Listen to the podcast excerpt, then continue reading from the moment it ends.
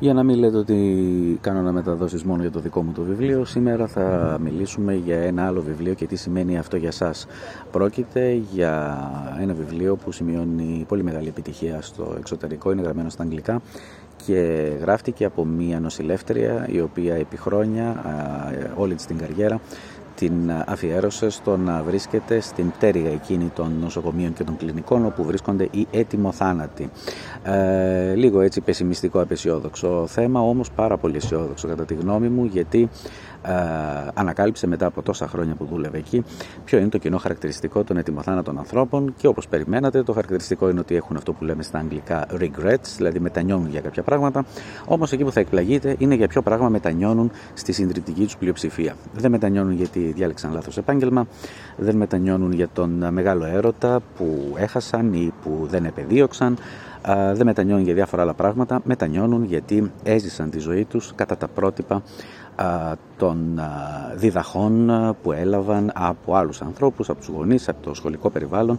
Ήταν απόψεις και απαιτήσεις μιας άλλης εποχής. Δεν σημαίνει ότι όλα ήταν λάθος, όμως το να ζεις τη ζωή σου κατά τα πρότυπα κάποιου άλλου είναι ένα τεράστιο σφάλμα και αυτό βέβαια περιλαμβάνει τα πάντα. Περιλαμβάνει τα επαγγελματικά, τα προσωπικά, βαθύτερες επιθυμίες. Δηλαδή δεν ζούμε τη ζωή μας όπως θα θέλαμε, όπως θα μπορούσαμε και ίσως όπως θα ήμασταν σχεδιασμένοι ο καθένας από εμάς να αναλωθεί σε αυτή τη ζωή. Ε, πολλοί πιστεύετε, ε, το έχουμε συζητήσει και πολλοί από εσάς πιστεύετε ότι μέχρι κάποια ηλικία μπορεί κάποιος να το αλλάξει αυτό, μετά από εκεί όμως ε, δεν είναι και τόσο εύκολο. Αυτό είναι αλήθεια. Όμως, ε, δουλεύοντας με ε, εκπληκτικούς επαγγελματίες ε, που βρίσκονται ε, στα 50 τους και πάνω.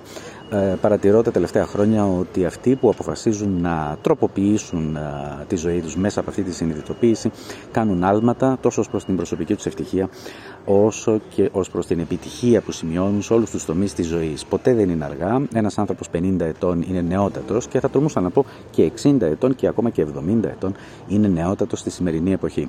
Αυτό δεν σημαίνει ότι οι άνθρωποι που κάνουν αυτή τη συνειδητοποίηση και ε, αλλάζουν τη ζωή τους ε, δεν σημαίνει ότι τα τεινάζουν όλα στον αέρα. Δεν σημαίνει ότι απαραίτητα πρέπει να αλλάξετε επαγγελματικό περιβάλλον, ότι πρέπει να ανατινάξετε την οικογενειακή σας ζωή ή κάτι τέτοιο. Ε, ούτε να αναθεωρήσετε όλες σας τις φιλίες και τις κοινωνικές επαφές. Όμως το να κάνετε επιτέλους κάποτε και ειδικά πια αν έχετε συμπληρώσει σχεδόν μισό αιώνα ζώντας κατά τα πρότυπα κάποιου άλλου, ε, το να ζήσετε τη ζωή σας όπως ε, επιθυμείτε από τη στιγμή που δεν ε, επηρεάζει αρνητικά κάποιον άλλον και δεν βλάπτει, πραγματικά δεν υπάρχει κανένας λόγος να μην το κάνει κάποιος αυτό. Και όμως η συντριπτική πλειοψηφία των ανθρώπων παγκοσμίως ζουν ακολουθώντας κανόνες που δεν ήταν σχεδιασμένοι για αυτούς.